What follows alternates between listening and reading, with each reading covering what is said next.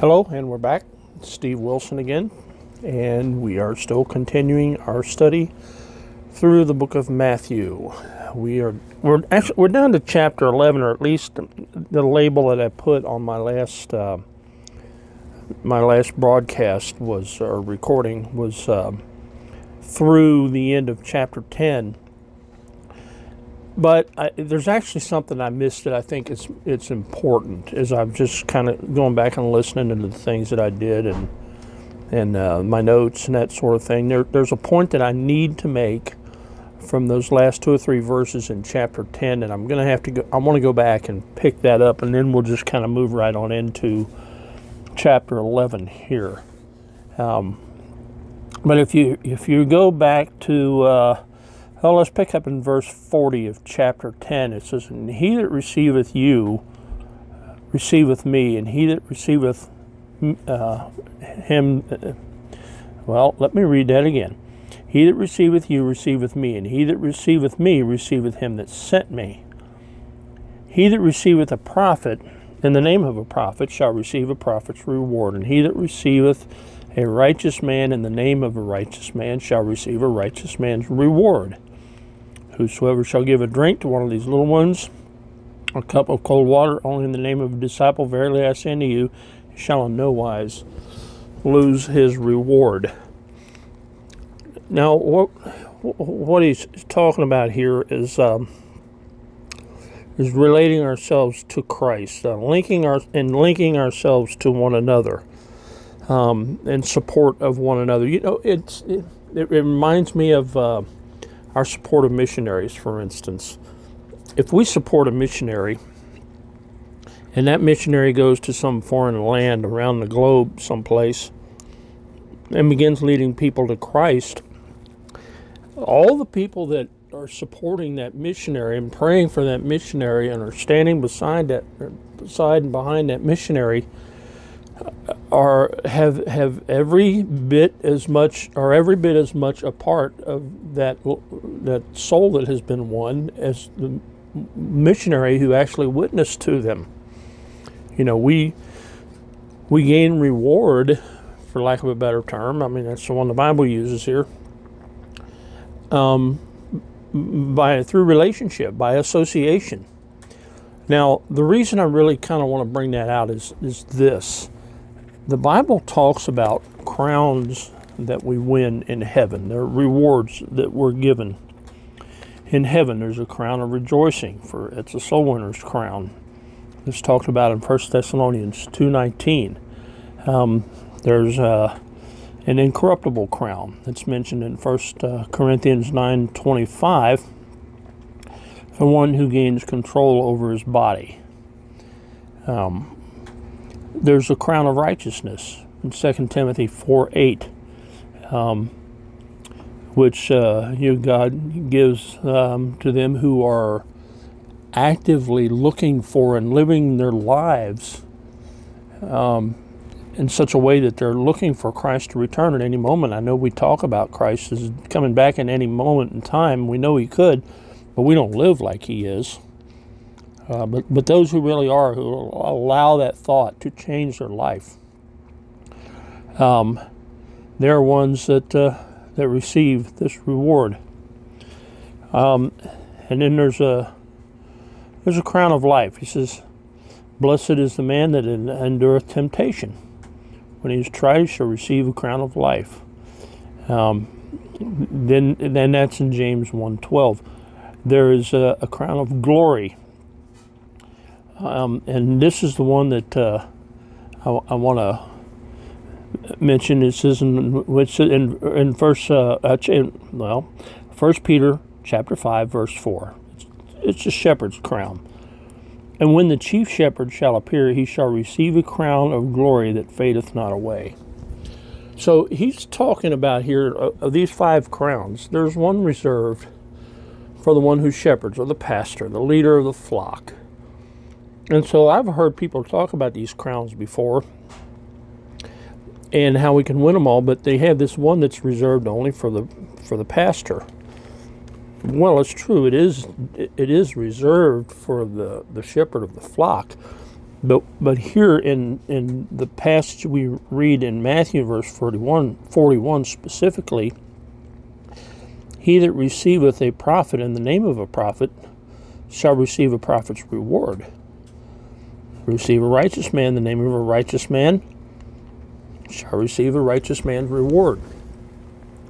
So once again, we see as he's talking about um, reward by association, he in this case he specifically mentions a prophet's reward, which in, would be the shepherd's crown. The prophet was the shepherd of the Old Testament. Um, and those who stood by that prophet, and the prophets were often ridiculed, and uh, looked down upon in, in, the world because they spoke the word of God. But um, the people who stood by them and offered them refuge um, and supported them and lifted them up are every bit as entitled to receive that crown that the shepherd receives as the shepherd. Uh, you know, if, if you, in, in today's uh, application, it is vitally important that you support your pastor, that you stand behind him because he's a lonely man. I don't know if you really think about, you know, the life he has to lead because it's difficult for a pastor and especially a pastor's wife to have close friends because it tends to breed envy among the uh, the flock, and so it's hard for him to put the time in with someone to be a very close, special, best friend. Most, a lot of us have best friends. It's hard for a pastor to have a best friend. It's hard for a pastor to have someone he can talk to. There are many things a pastor simply cannot share, even to his wife. He has to keep to himself. Uh, you know, I was a pastor for 27 years, so I know there are things you can talk about, and there are things you can't talk about. And so you have to learn to keep things within you, you can talk to the Lord, obviously, and you can share things with Him, and you, you really have to learn to let that be your outlet. But it's not like having a friend that you can share your burdens with. So it is important that you lift your pastor up in prayer, that you uh, let him know that you stand with him, that you are in support of him. Um, you know, remember that he is the shepherd. And he's got a lot to do. Look at yourself. We all know what our faults are, and the, and, and the pastor has to pastor a whole flock of volunteers basically in order to accomplish the things that God has assigned him to do, and that's, that's certainly not an easy thing to do. So I want to go back and touch on that, and uh, and, and you know, request that you be in prayer about that and work toward that, that shepherd's crown. All right, let's move into chapter 11. And it starts off with my absolute most favorite phrase in Scripture. And it came to pass. I love those few words.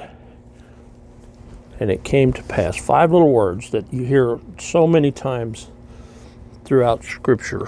And it just says, so much to me because in life we obviously all have difficulties. We all have things we have to face. We all have things we dread. We've all been through things that we wish we didn't have to go through. But there's something about that passage that, at least to me, I'm sure other people have different passages and things that the Bible says that, you know, gets them through tough times. But this singular phrase, has gotten me through more difficult times than any other phrase I can think of because it tells me that God, in His infinite wisdom and in His grace and in His mercy, when He when He was in heaven and decided to create a universe and create a, an earth and create man to serve Him he obviously knew what was going to happen. And, and one of the things that he also created was time. You see, God is, is God transcends time. There's no such thing as time when you get to when you get to heaven. When you when you think of things like uh, uh, you know, space, matter, different things like that. We don't have any problem understanding that God created all those things, but we seem to struggle with the idea that God created time. Time is something He created just for you and I to use as a measurement. And so when you think about time, and when you think about the fact that he, he knew how world events were going to transpire, were going to unfold, he also knew that things were going to have to happen. He knew when he came to earth that he was going to have to endure the cross. He lived his whole life knowing that he was going to have to go to the cross. And, and, and when, when he thought of the cross, when Jesus thought of the cross, he thought about it in terms of the fact that it had to come in order for it to pass. See, all these things have to transpire for Jesus to come back. Um, you know, when he talks about the condition of the world when he comes back, his second coming, when the rapture comes, and then his second coming, and you know, maybe we'll get into that in the latter parts of Matthew eschatology, but when, when you think about the condition of the world when he finally comes back, it's he talks about it being as in the days of Noah. It's um, a very sinful situation. It's a time when uh, man is very depraved. And as bad as we think it is now, think about what it was like when Noah was alive. Certainly there weren't as many people, but comparatively, there was only eight people, eight souls there that, that were honoring God. And, and so God saved those eight souls. Well, imagine what it was like living, being the only family on earth that was serving God. God destroyed everybody else. Can you imagine how evil it was? And nobody, literally nobody served. At least today, we have our churches that become our safe haven. We can go there, and there's some people there that believe like we believe and they become our friends and we can lean on them to get us through and we know they're facing the same issues we are. Noah didn't have that. So one of these days it's going to be like that again. And Jesus is going to come back. Well, in order for Jesus to come back, and we all look so forward to the, the millennial reign and eternity in heaven and, and all the things that, that we talk about, you know, when we leave this earth in order for things for that to happen, things have to come to pass. All these dreadful things that are talked about, of course, in the tribulation, all the things that lead up to the tribulation, those things have to occur.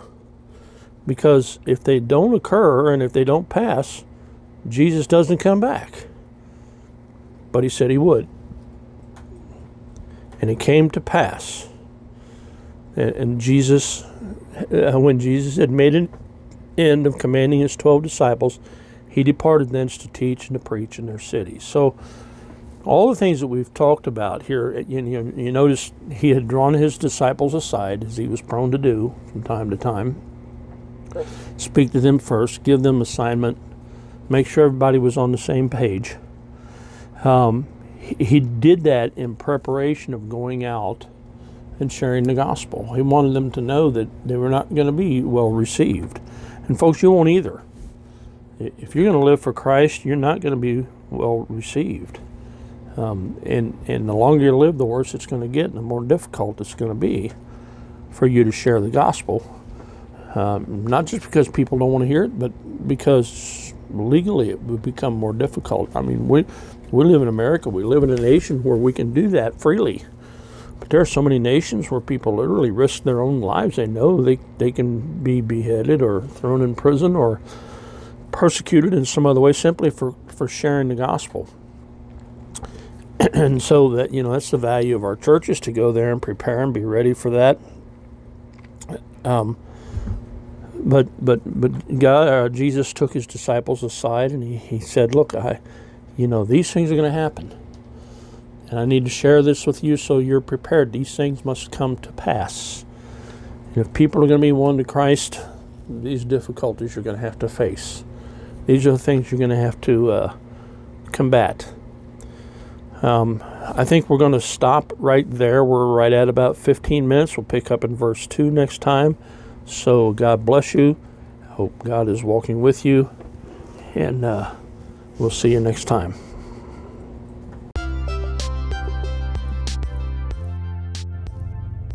Welcome to Refocus. I'm your host, Trevor Wilson. This is a podcast of Sunday school lessons that I've taught, some sermons that I have preached. I have various guests at different times.